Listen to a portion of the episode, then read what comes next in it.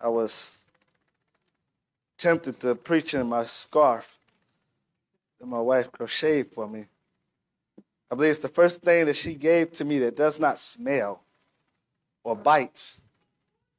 You know, like kids, you know, you know, it, it, it doesn't do, it doesn't um, hurt me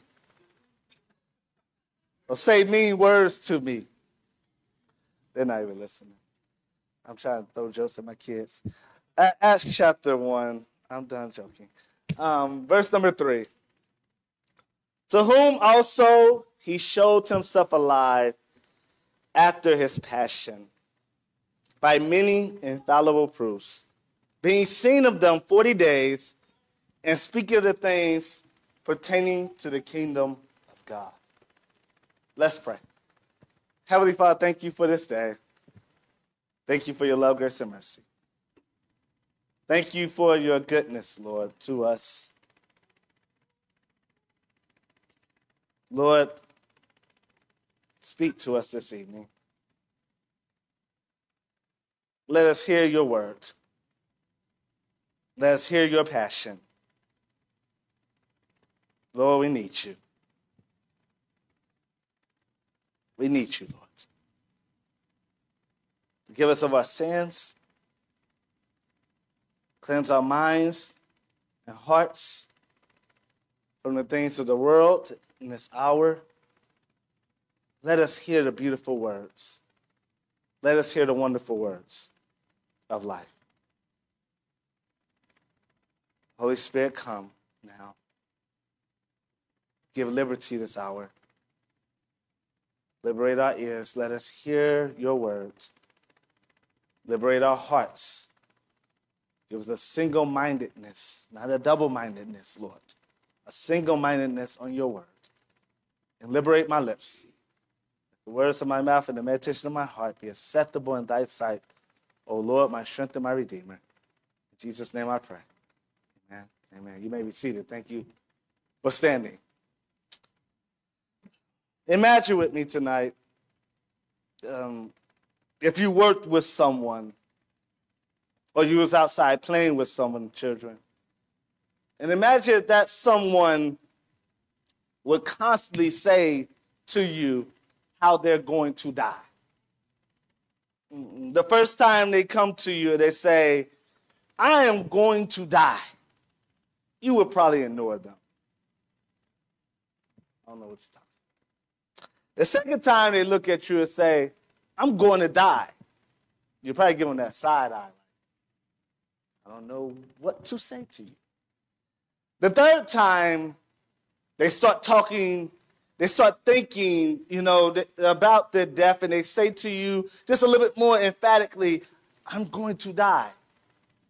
You may start thinking, what is up with this kid? What is up with this guy? The fourth time they say to you, um, I'm going to die, you may start thinking, you may start taking them serious now. You know, look it up, um, different lines of communication for them because you need, you need to put them on some kind of suicide watch.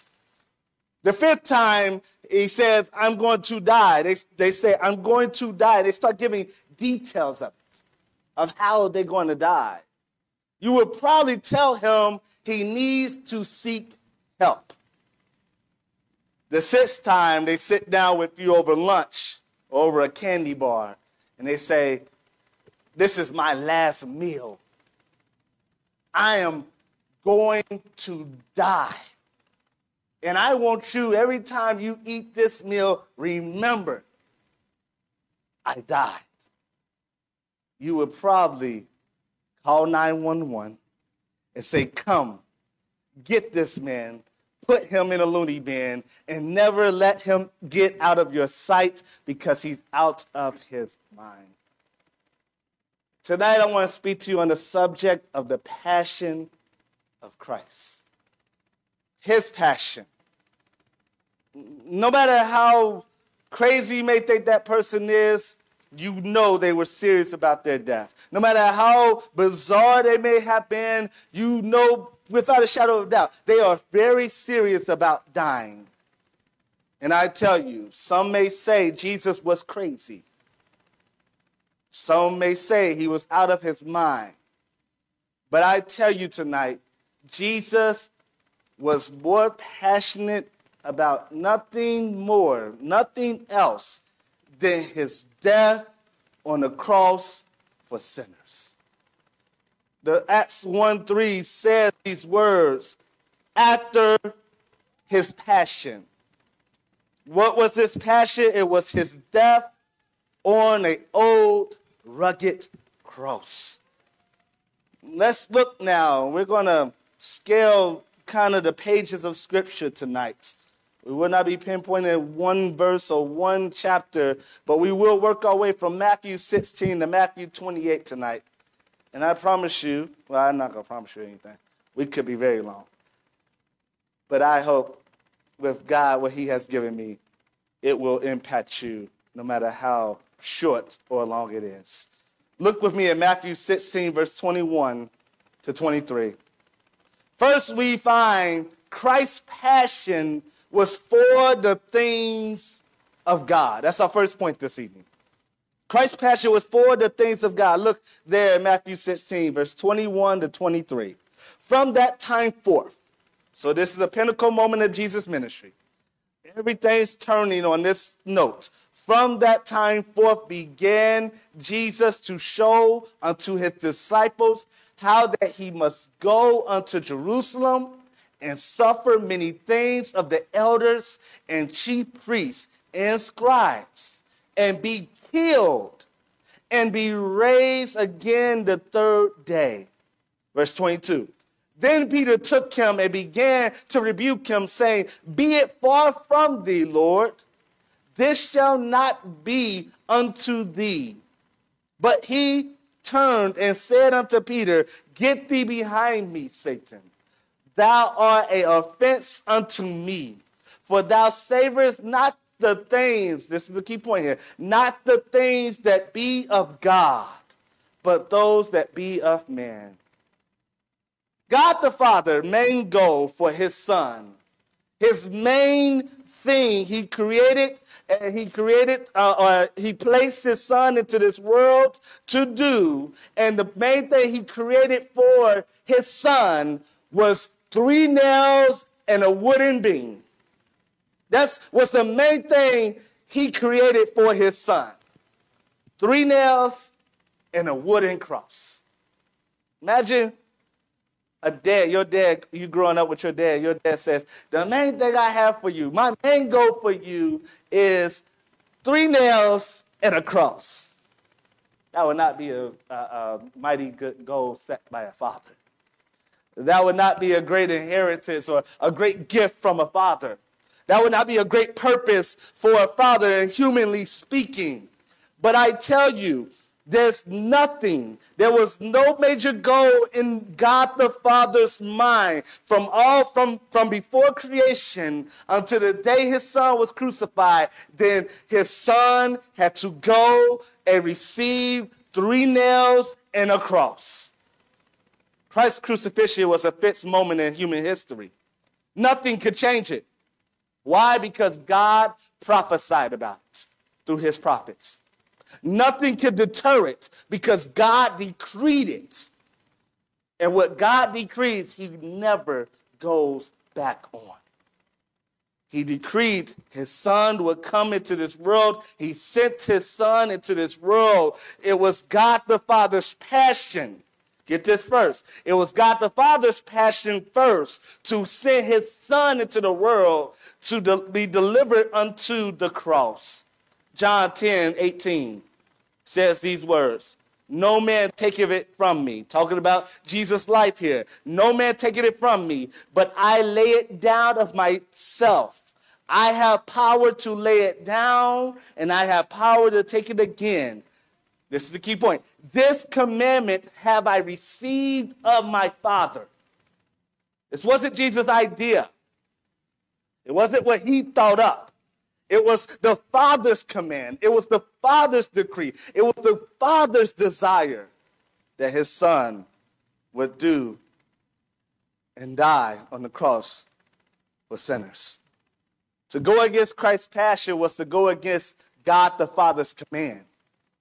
To say it didn't happen or shouldn't happen is to make God the Father a liar. And that is, in fact, just like the devil. And that's what Peter did in our text here, Matthew 16. Matthew, uh, Peter here committed sin, and in one moment, this sin made him go from a hero to below a zero. Uh, in Matthew 16, 16, he makes the greatest confession any disciple made up to this point. Matthew 16, 16, he says, And Simon Peter answered and said, Thou art the Christ, the Son of the living God. You can imagine Peter, because they had competition all the time. So his chest is getting out there now because he's made the ultimate claim. Everybody else didn't know what to say when he asked, Who do men say that I am? Who do you say that I am? But Peter had the answer. But here, 10 verses later, be it far from thee, Lord, this shall not be unto thee. Which made Jesus rebuke him and say, You don't, you're not minding the things of God. To not believe in the crucifixion, to not proclaim the crucifixion, to not um, um, accept the crucifixion of Jesus Christ, is to not mind the things of God. It's to say that God did not do what he said he did. God, good intentions. You know, Paul, Peter had good intentions. But good intentions don't excuse the sin of not valuing the cross. Ignorance doesn't excuse the wickedness of not minding the things of God. He who doesn't savor the cross doesn't savor the things of God. I don't care how much God stuff they talk about. If they do not savor the crucifixion of Jesus Christ, they do not savor the, the things of God, the main things of God. Um, the only way to understand Christ's passion is to mind the Word of God and what the Word of God says about what He would come to do.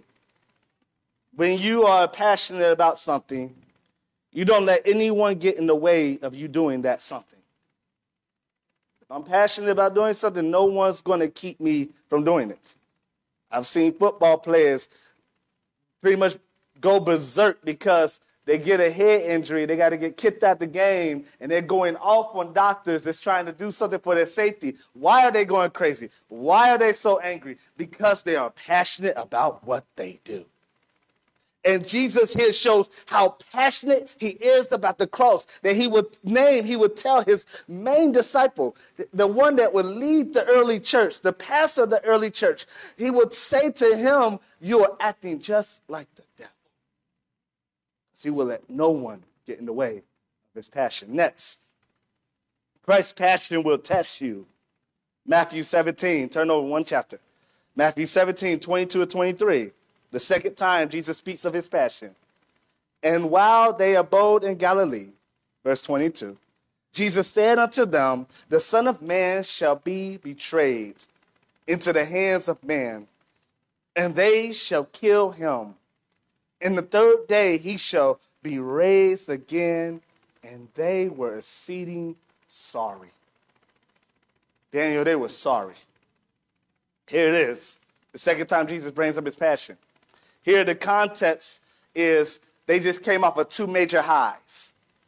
They had two major moments, two great moments in their, in their time with Jesus. They went to the Mount of Transfiguration.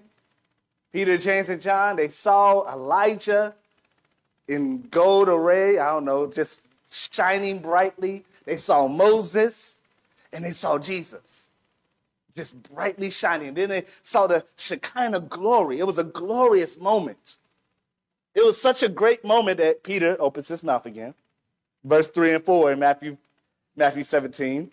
And he said these words And behold, there appeared unto them Moses and Elias talking with him. Then answered Peter, Nobody asked you a question, Peter. But then answered Peter and said unto Jesus, Lord, it is good for us to be here. If thou wilt, let us make here three tabernacles, one for thee, and one for Moses, and one for Elias. Elias. I love that moment. I, not part of my sermon, but I love how God the Father just comes over that mountain in the shadow, and Peter just shuts. I mean, he just be quiet, and God just comes and says, "This is my beloved Son. Hear him. Don't put Moses on the level of my son. Don't put Elijah next to my son. My son, Jesus Christ, is the word that you need to hear." I, I just love that. Not part of my sermon, but God the Father just shut you up, Peter. Peter got shut up twice, two times. God the Father came in, then Jesus shut him up before. So uh, here, but it's a monumental moment. And then coming out the mountain, verse 18 says, uh, well, verse 10 to 18, Jesus comes down to the valley, and the disciples down there could not cast a demon out of it as kids that was having seizures, and this demon was throwing him into the fire, throwing him into the water. It was almost trying to kill him. It was seizing his body. It seized his body right in front of Jesus. And Jesus, verse 18 says, And Jesus rebuked the devil, and he departed out of him. And the child was cured from that very hour. Oh. Here lies the reason why Jesus had to bring up his passion again, why he had to bring up the cross again. You would think after these monumental moments, why dampen the moment? Why dampen the mood? This is why they were seeing sorry. But Jesus wants them to understand I did not come here to heal people, even though I'm going to heal people on my way to that cross. I did not mainly come into this world to be build tabernacles and temples after my name. I came here it's my passion, my purpose of coming into this world is to die for sinners. So he, he brings them low. They were exceeding sorry. And I tell you, child of God, I tell you, uh, Daniel, I tell you, Daniel, the cross will test you. You will have monumental, great moments of your life. And then suffering will come right in. And it seems like it just ruins everything. Bad things just come. You go from feeling so good on Sunday about God to Monday morning, something bad takes place. But I tell you, in those moments, Jesus is testing us, reminding us that whosoever doth not bear his cross and come after me cannot be my disciple. You're going to have moments that are so, you're going to be mountaintop moments that's going to turn into valley moments. But I tell you, child of God, embrace that suffering with joy. Remember the cross in the midst of all the good times you experience. And when those good times are ruined because of bad things, don't think it's something strange, like Peter said. Don't think it's something strange. Let's read it. 1 Peter 4, verse 1 and 2. For as much then as Christ, Peter got this message later in life. He says these words, For as much then as Christ has suffered for us in the flesh, arm yourselves likewise with the same mind. For he that hath suffered in the flesh has ceased from sin, that he no longer shall live the rest of his day, rest of his time in the flesh, to the lust of the man to the lust of man, but to the will of God. Verse 12, he comes down a little further, explains further. He says, Beloved, think it not strange concerning the fiery trial, which is to try you, as though some strange thing happeneth to you, unto you. But rejoice, inasmuch as ye are partakers of Christ's suffering, that when the, his glory shall be revealed, ye may be glad also with exceeding joy. Child of God, if you desire to live a godly life, you're going to suffer. If you desire to follow Jesus Christ, you're going to suffer. That's why the cross is our logo as Christians, right? This is why it's so propped so high for the Christianity throughout time, throughout seasons. The cross is the center focus because we're going to suffer now. It's part of life. You're going to face those moments of suffering and don't be sorry. The passion of Christ will test us. Thirdly, next, Christ's passion is in tribulation. Matthew 20. Look, look, turn over maybe two pages if you're still in Matthew. Matthew 20, verse 17 and 19. Here his third time. Jesus' third time bringing up his cross. And Jesus, going up to Jerusalem, took the 12 disciples apart in the way and said unto them, Behold, we go up to Jerusalem, and the Son of Man shall be betrayed unto the chief priests and unto the scribes, and they shall condemn him to death, and shall deliver him to the Gentiles to mock and to scourge and to crucify him. And the third day he shall rise again. Here, Jesus does another public teaching in Matthew 20, and then he pulls his disciples to the side once again and tells them about his passion. This time, Sydney, he gives a little bit more intimate details. Remember how I said that, that person give you more intimate details of how they're going to die? Here he's, he's laying out the scope of the whole situation, how it's going to take place. He lets them know the religious, the religious who keep chasing me, who wants to kill me, they're, they're going to finally get their way. They're going to condemn me to death. The bad leaders will finally get their day over me.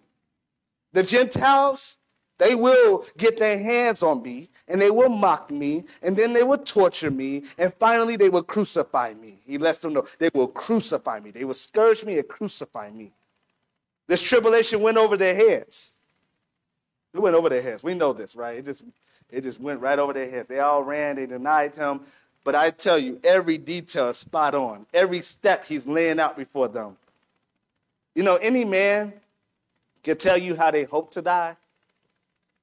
Jesus told them how he will die. Mind blowing. And he's so passionate about his death, he still went through with it. Like, he still did it. Like, if I knew if I get in the car and I'm, I'm going to get in a car accident and I'm going to burn to death, I'm not getting in the car. I'm skipping that ride. But he knew it. Every detail. Yeah, he still did it. Some that.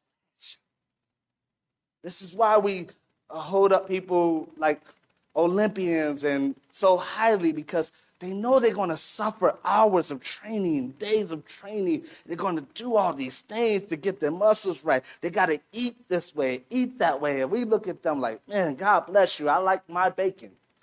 God bless you. I like my steak. Uh, they know they're going to go through this, but they do it anyway. Why? Because they're passionate about that running that race, doing that gymnastics, whatever is swimming. They're passionate. Jesus is passionate about his death. He, he knows what he's going to go through, yet he still does it. This is why the Christianity in America is so fake at times because if you knew coming to church tonight would cost you your job tomorrow, would you still come? If you knew being baptized in the name of the Father, the Son, and the Holy Spirit, you will be denied by your family and rejected and cut off forever, would you still do it?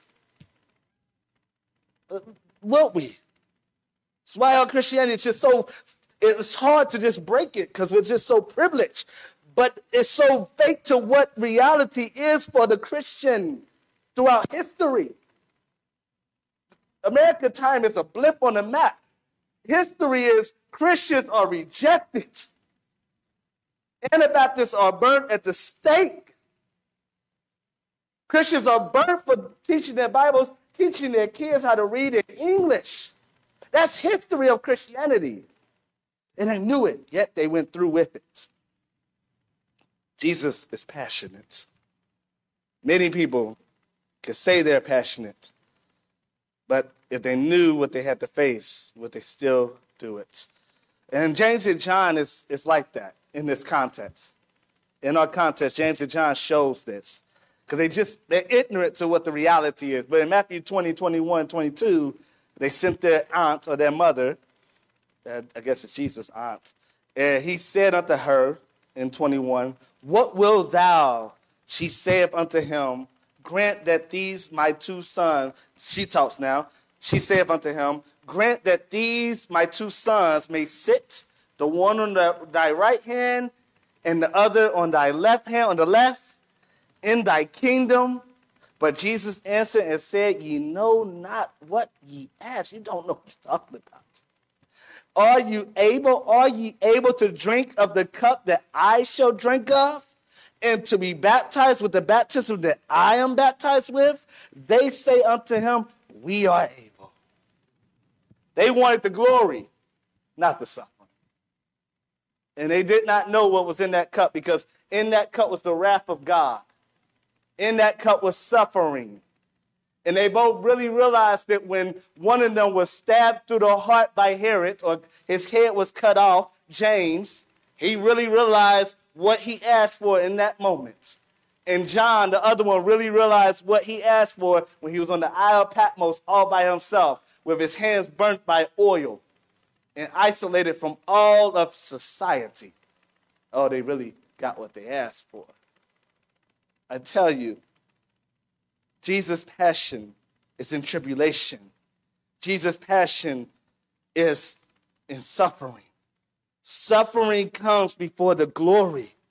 Even Jesus in Matthew 26 and 39, he was asking, Let this cup pass from me in the Garden of Gethsemane. And he went a little further, the Bible says, and fell on his face and prayed, saying, Oh, my Father, if it be possible, let this cup pass from me. Nevertheless, not as I will, but as thou will. The wrath of God was in that cup that Jesus prayed to his Father in the garden to take from him. Jesus' feelings is oppressing him. The devil is oppressing him. The disciples are sleeping. They can care less.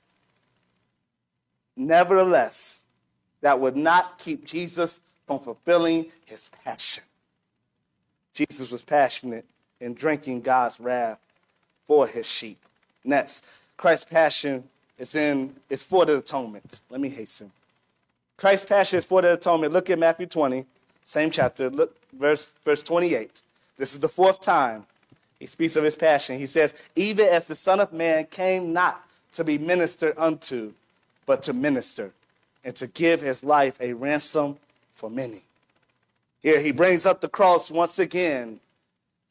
Christ's ultimate passion, his ultimate passion in service to the lost was not healing their diseases, was not healing, giving sight to the blind. His ultimate passion of service to the lost was to die on the cross for the wicked, to die on the cross for sinners.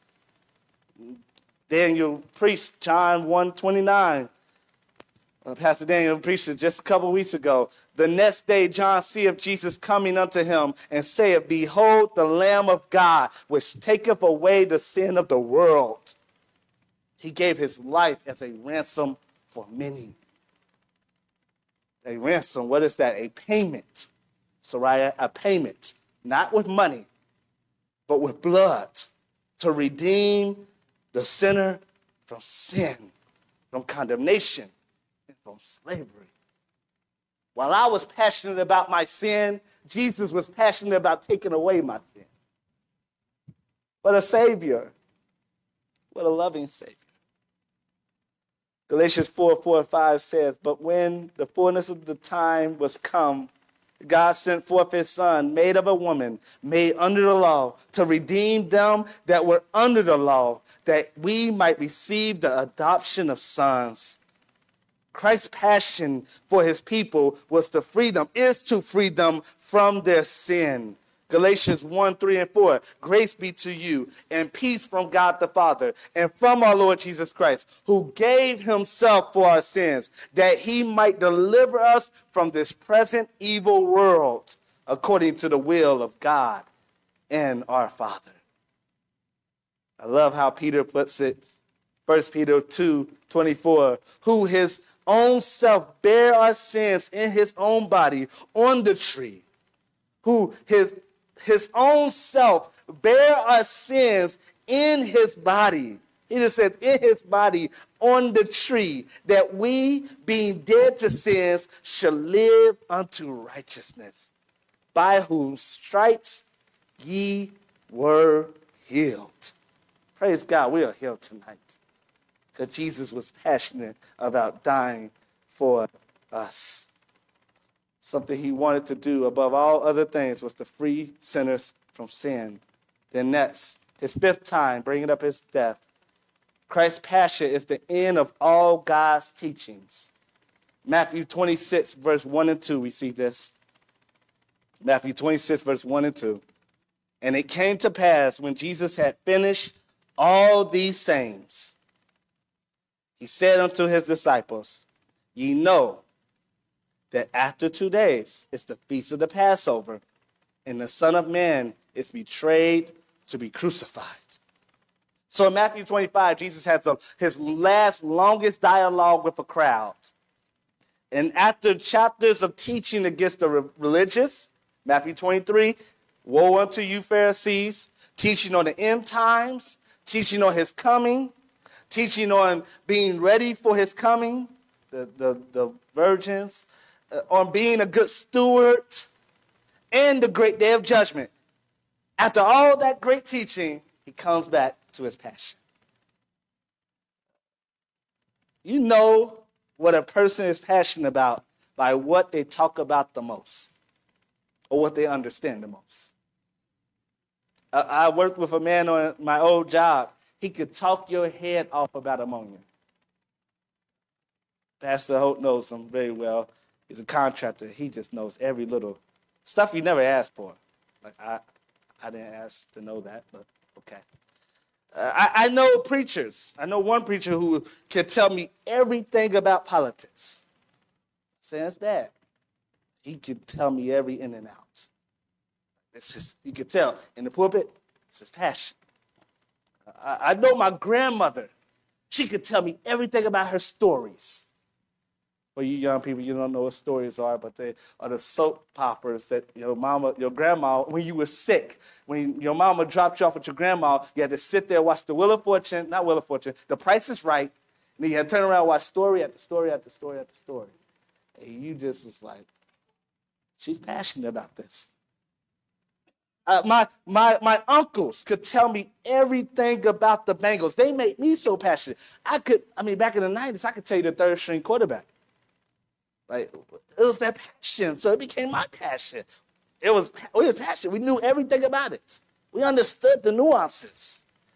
Uh, I, I know a Christian who can tell me all kind of interesting things about blood moons. I'm not speaking ill about this at all, but I'm just saying he can tell me everything about all these different things of did you see this take place over here and these heifers came into Israel. This is a sign and this is a sign. He can tell me all that. okay. No, but okay.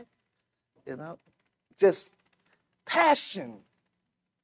But I tell you, Christian, this is where revival really takes place. When our passion becomes what his main passion is. And his main passion is the cross of Calvary. There was nothing more passionate. He was nothing, nothing. All other doctrines were second to the cross. Same with Paul. Paul followed right in his steps. For I determined not to know anything among you, but that Jesus saved Jesus Christ and him crucified.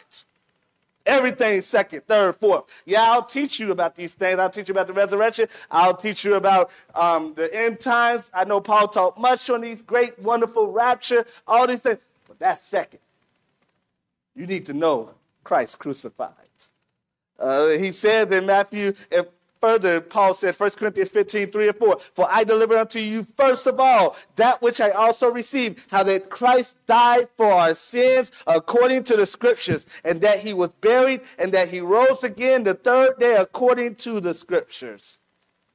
Without the crucifixion of Christ, no other doctrine matters. Resurrection don't matter without the crucifixion. His perfect life don't matter. His incarnation, it doesn't. It's cross. That's why the angel tells Mary or Joseph, name him Jesus, for he shall save his people from their sins. It was number one. Will you and I be remembered as people who is passionate about Christ's death? Like the woman in chapter 26. She's remembered. Right in the midst of all this talk about the crucifixion, Matthew 26, 10 to 13, you can read it with me. Jesus, the disciples was mad at this woman for not giving this oil to the poor. And Jesus, when he saw this, when he understood this, he rebukes his disciples. He says, When Jesus understood it, he said unto them, Why trouble ye the woman? For she hath wrought a good work unto me, upon me. For ye have the poor always with you, but me ye have not always. For in that she have poured this ointment on my body, she did it for my burial. Verily I say unto you, wheresoever this gospel shall be preached in the whole world, there shall also this that the woman have done be told for a memorial of her. She is remembered. Why? For her passion for his death. You know, I don't, I don't, I can't remember the whole story of this woman, but she believed Jesus was going to die.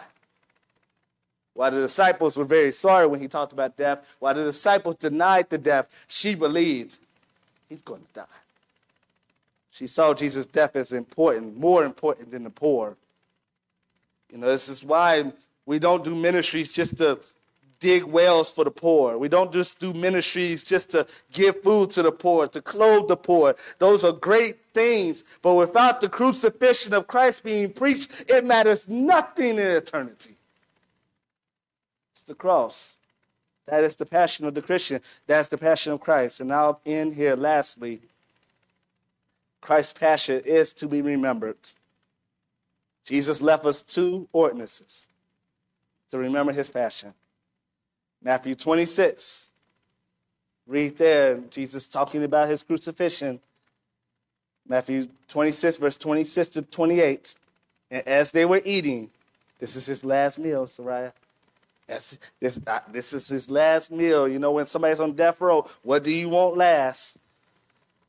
The last meal before his death, Jesus took bread and blessed it and break it and gave it to his disciples and said, Take, eat, this is my body. And he took the cup and gave thanks and gave it to them, saying, Drink ye all of it, for this is my blood of the New Testament, which is shed for many for the remission of sins we ought to remember first and foremost as the church how our sins have been paid for.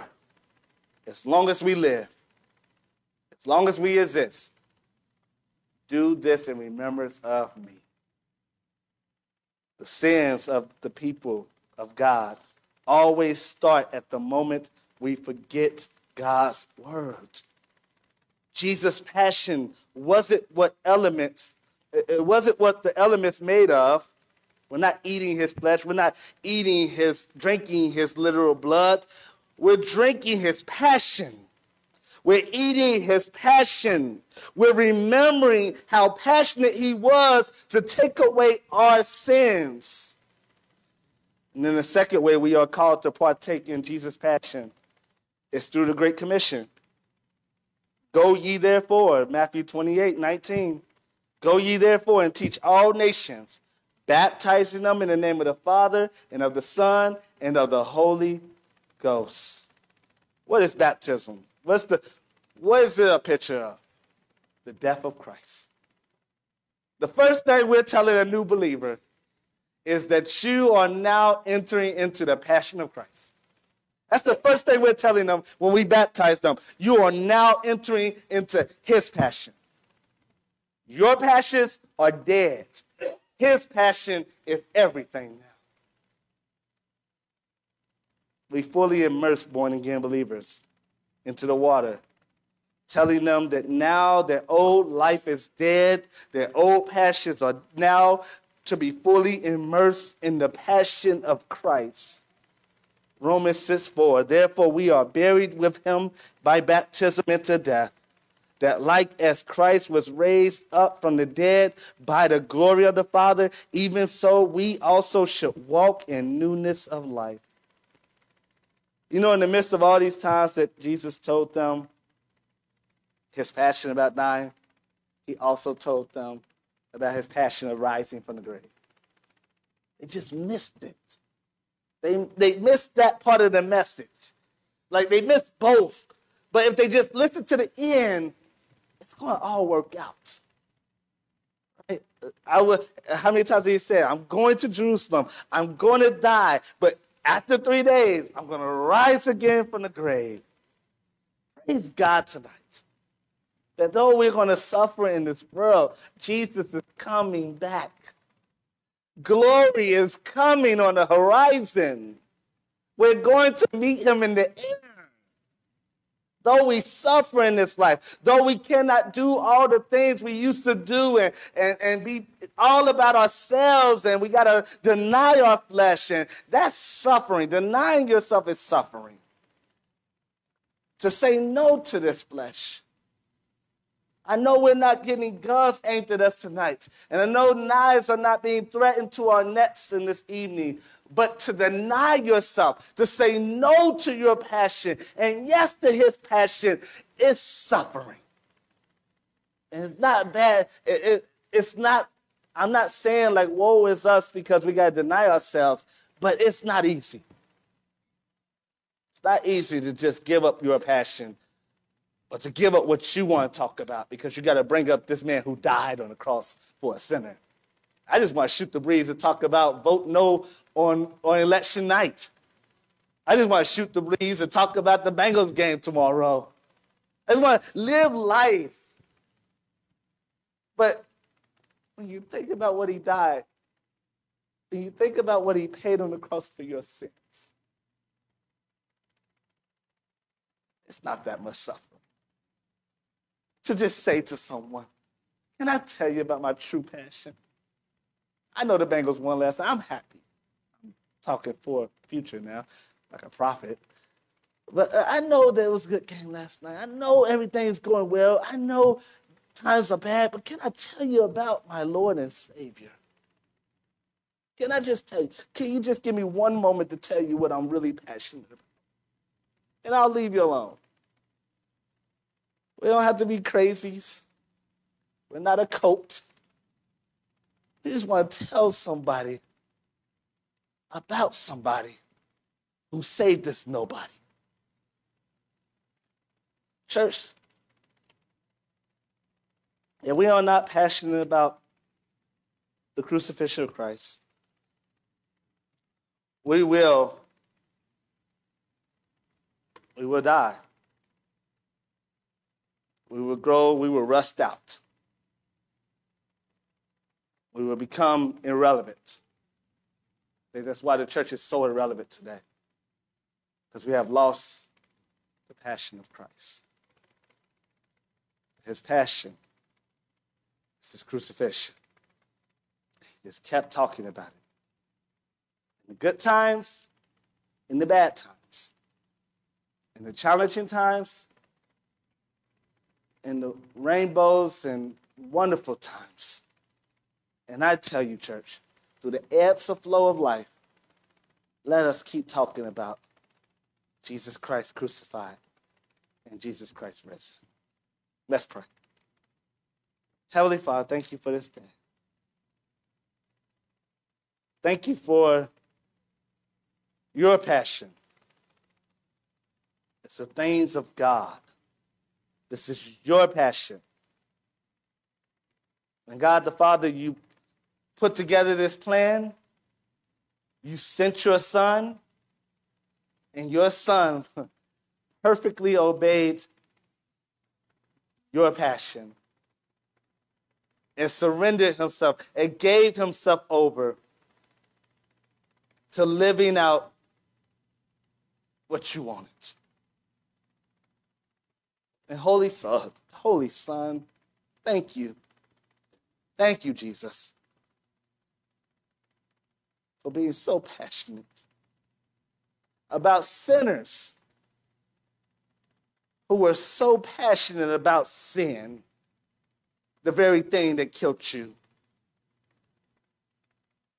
So passionate about hating you or not knowing you, or so passionate about religion, so passionate about this or that. We, we was lost on our way to a devil's hell. We were passionate about that life of sin.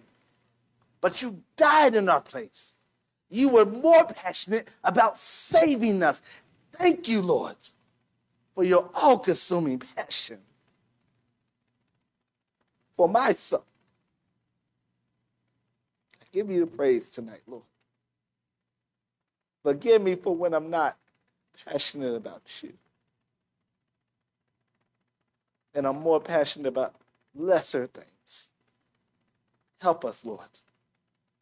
Renew the fire in us. Or spark a, a spark of fire in us to be passionate about the cross. In Jesus' name I pray.